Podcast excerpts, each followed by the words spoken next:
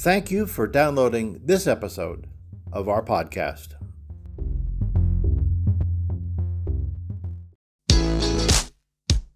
Hi, and welcome to the podcast for Solomon Staircase Masonic Lodge number 357, where we talk about all things related with Freemasonry, including Hermetic teachings, philosophy, reason, spirituality, and much more. We're located in Buena Park, Southern California. Tune in as we continue to update our podcast with informative talks and articles for Masons worldwide and those who would like to inquire within.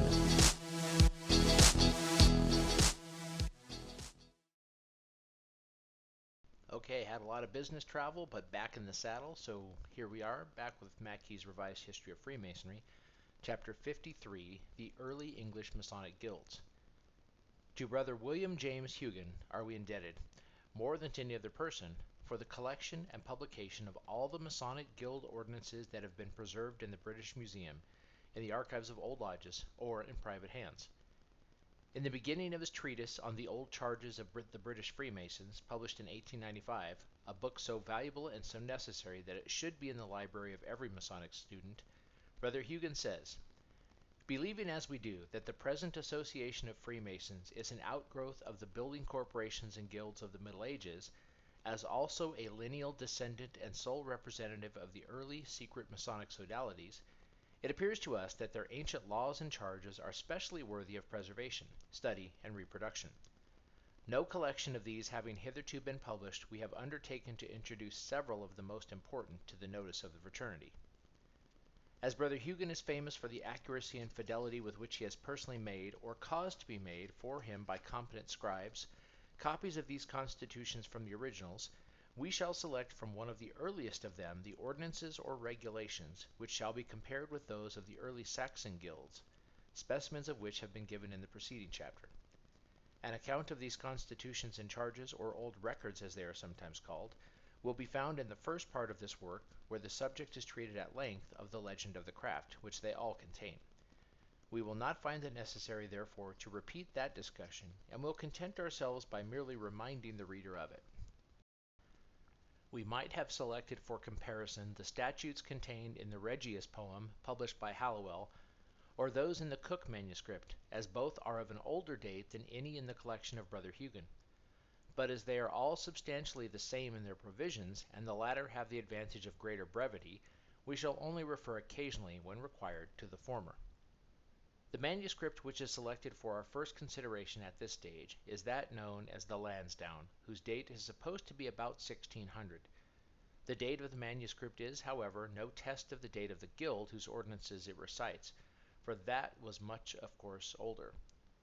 This manuscript was once thought to be nearest in point of age to the poem published by Halliwell to which the date of 1390 is given, and Hughan says that the style of calligraphy or handwriting and other considerations seem to warrant so early a date being ascribed to it. In copying the statutes from the copy published by Brother Hughan, we have made an exact transcript, except that we have numbered all the statutes one after the other in their regular order instead of dividing them, as is done in the original, into two series. This has been done for convenience of comparison with the guild ordinances inserted in the preceding chapter, and which have been numbered in a similar method. The wording of the statutes, for a similar reason, has been modernized. Charges in the Lansdowne Manuscript 1. You shall be true to God and Holy Church, and to use no error or heresy, you understanding and by wise men's teaching, also that you shall be loyal men to the King of England without treason or any falsehood, and that you know no treason or treachery, but that you amend and give knowledge thereof to the king and his council. Also that ye shall be true to one another, that is to say, every mason of the craft that is mason allowed, you shall do to him as you would be done to yourself. Number two, ye shall keep truly all the counsel of the lodge or of the chamber, and all the counsel of the lodge that ought to be kept by the way of masonhood. Also that you be no thief nor thieves to your knowledge free, that you shall be true to the king, lord or master that you serve, and truly to see and work for his advantage. Also you shall call all masons your fellows or your brethren, and no other names. Number three. Also you shall not take your fellow's wife in villainy, nor deflower his daughter or servant, nor put him to disworship. Also you shall truly pay for your meat or drink wheresoever you go to table or board whereby the craft or science may be slandered. These are called the charges general that belong to every true Mason, both masters and fellows. Then follow sixteen others that are also called charges, single for Masons allowed.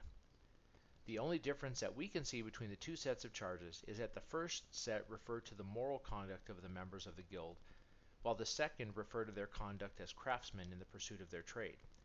The former were laws common or general to all guilds, the latter were peculiar to the Freemasons as a craft guild. The second set is as follows. Number 4.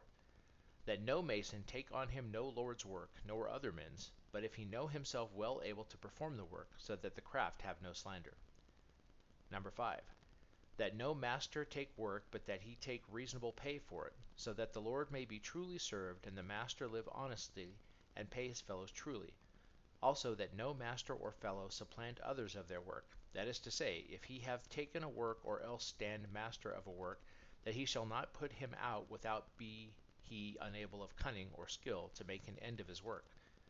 Also that no master nor fellow shall take no apprentice for less than seven years, and that the apprentice be able of birth that is of freeborn and of limbs whole as a man ought to be.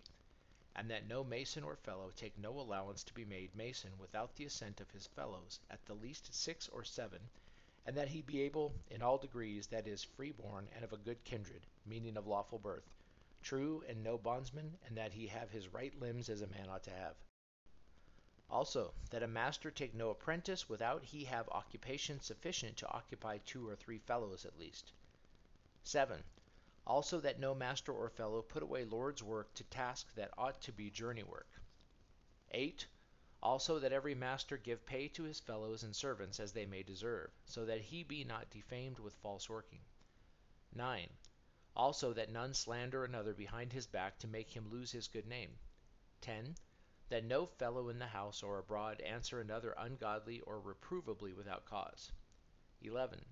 That every master mason reverence his elder. Also that a mason be no common player at the dice, cards, or hazard, nor at any other unlawful plays through the which the science of the craft may be dishonored. 12. That no mason use no lechery, sexual sin, nor have been abroad whereby the craft may be dishonored or slandered. 13. That no fellow go into the town by night, except he have a fellow with him who may bear record that he was in an honest place. 14. Also that every master and fellow shall come to the assembly if it be within fifty miles of him, if he have any warning, and if he have trespassed against the craft, to abide the award of the masters and fellows. 15. Also that every master mason and fellow that have trespassed against the craft shall stand in correction of other masters and fellows to make him accord, and if they cannot accord, to go to the common law. 16. Also that a master or fellow make not a mold stone square, nor rule to no lowen, nor set no lowen work within the lodge, nor without to no mold stone. 17. Also that every mason receive or cherish strange fellows when they come over to the country, and set them on work if they will work as the manner is, that is to say, if the mason have any mold stone in his place on work, and he have none, the mason shall refresh him with money unto the next lodge. 18. Also that every mason shall truly serve his master for his pay. And lastly, 19. Also that every master shall truly make an end of his work, task, or journey, whichsoever it be. Now, in the comparison of these charges with the ordinances of the early guilds, we will find very many points of striking resemblance, showing the common prevalence of the guild spirit of religion, charity, and brotherly love in each, and confirming the opinion of Hughan and the theory which has been constantly advanced that the one was an outgrowth of the other. The religious spirit, which was a feature of all the guilds, is here shown in the first statute, which requires the Freemason to be true to the church and to use no error or heresy. The charge in the second statute, to keep the council of the lodge, is met within nearly all the guild ordinances. Thus, in the ordinances of the Shipmen's Guild in the date of 1368, it is said, Whoso discovereth the counsel of the guild of this fraternity to any strange man or woman, and it may have been proved, shall pay to the light two stone of wax, or shall lose or forfeit the fraternity till he may have grace.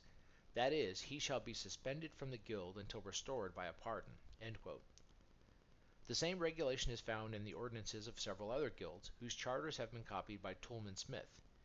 In those of the Guild of St. George the Martyr, dated 1376, there is no option or choice afforded of a fine as the penalty for such wrongdoing. The words of the statute are that, quote, no brother nor sister shall discover the counsel of this fraternity to no stranger on the pain of forfeiture of the fraternity forevermore. Nothing short of absolute expulsion was meted out to the betrayer of the guild secrets. In the charges of a Freemason, said to be extracted from the ancient records, published by Anderson in 1723 and adopted by the Grand Lodge soon after the revival for the government of the speculative Freemasons, this principle of the guilds has been preserved. It is there said, in Charge 6, Section 5, that the Freemason is, quote, not to let his family, friends, and neighbors know the concerns of the lodge, end quote to this very day, it is an almost unpardonable crime to disclose the secrets of the lodge. The spirit of the guild has been preserved in its successor, the modern lodge. The prohibition in the fourth charge to dishonor a brother or put him to disworship is found in the earliest of the guilds. That of Orkney, for example, prescribes a punishment to any member who misgreets, that is, greets improperly, insults, abuses, or injures another member.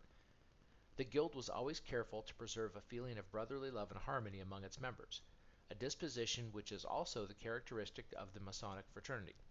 Hence we find the tenth statute or point of these Masonic charges declaring that none shall slander another behind his back. But the very language of the fourth statute of the charges would appear to have been borrowed from the ordinances of some of the guilds.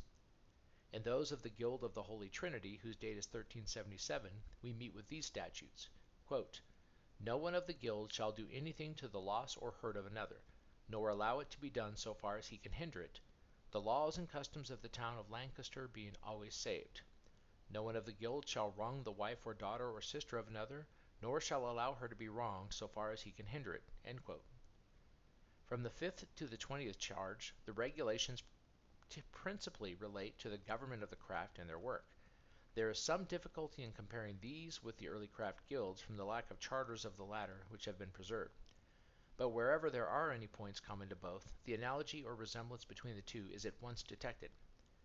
Thus in the charter of the Guild of Fullers at Lincoln, which guild was begun in 1297, it is said that none of the craft shall be work at the wooden bar or full cloth with a woman unless with the wife of a master or his handmaid.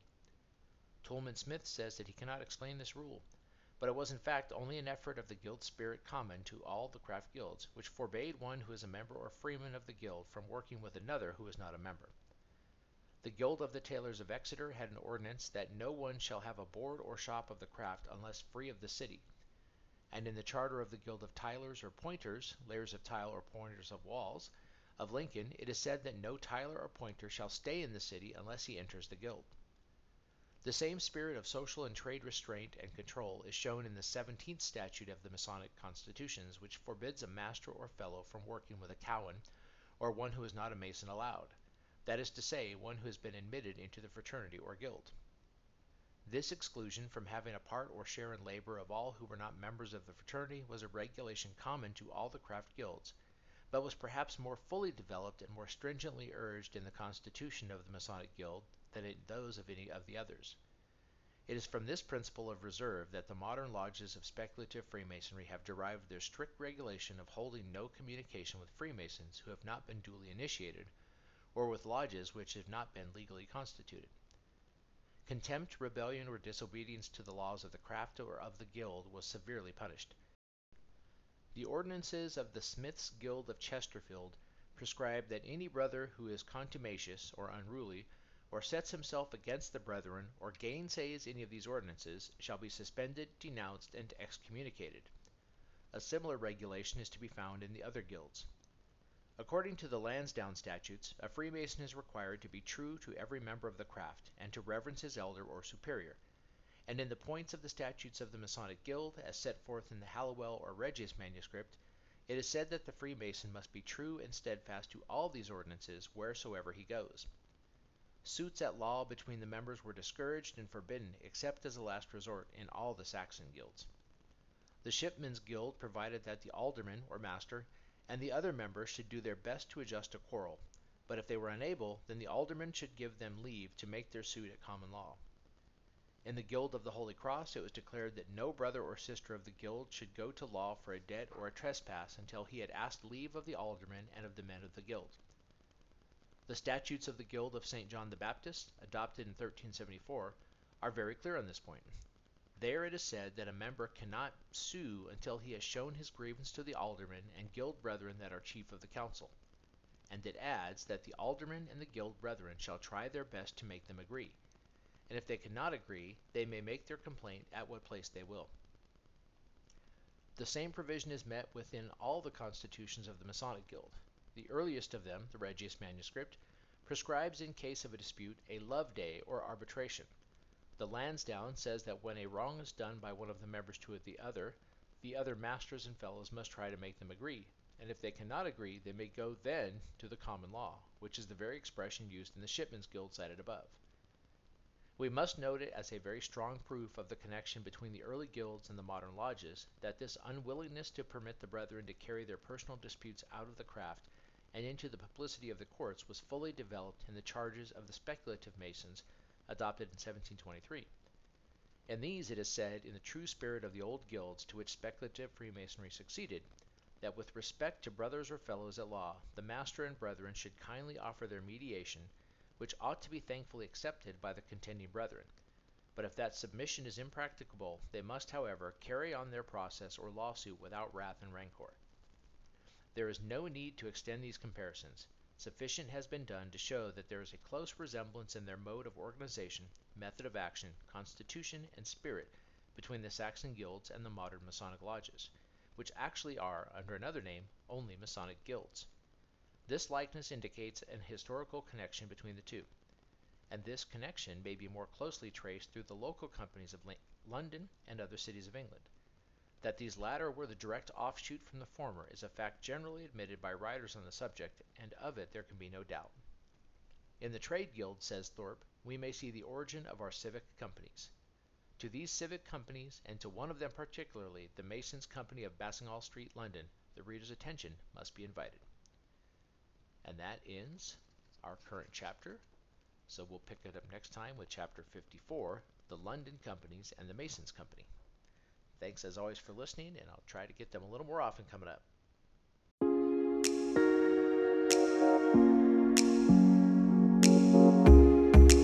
Thank you for listening. If you like what you heard, please subscribe and leave us a comment. We enjoy hearing from our listeners. If you really like what you heard, share this podcast with your friends and lodge members. Visit us online at solomonstaircase.org.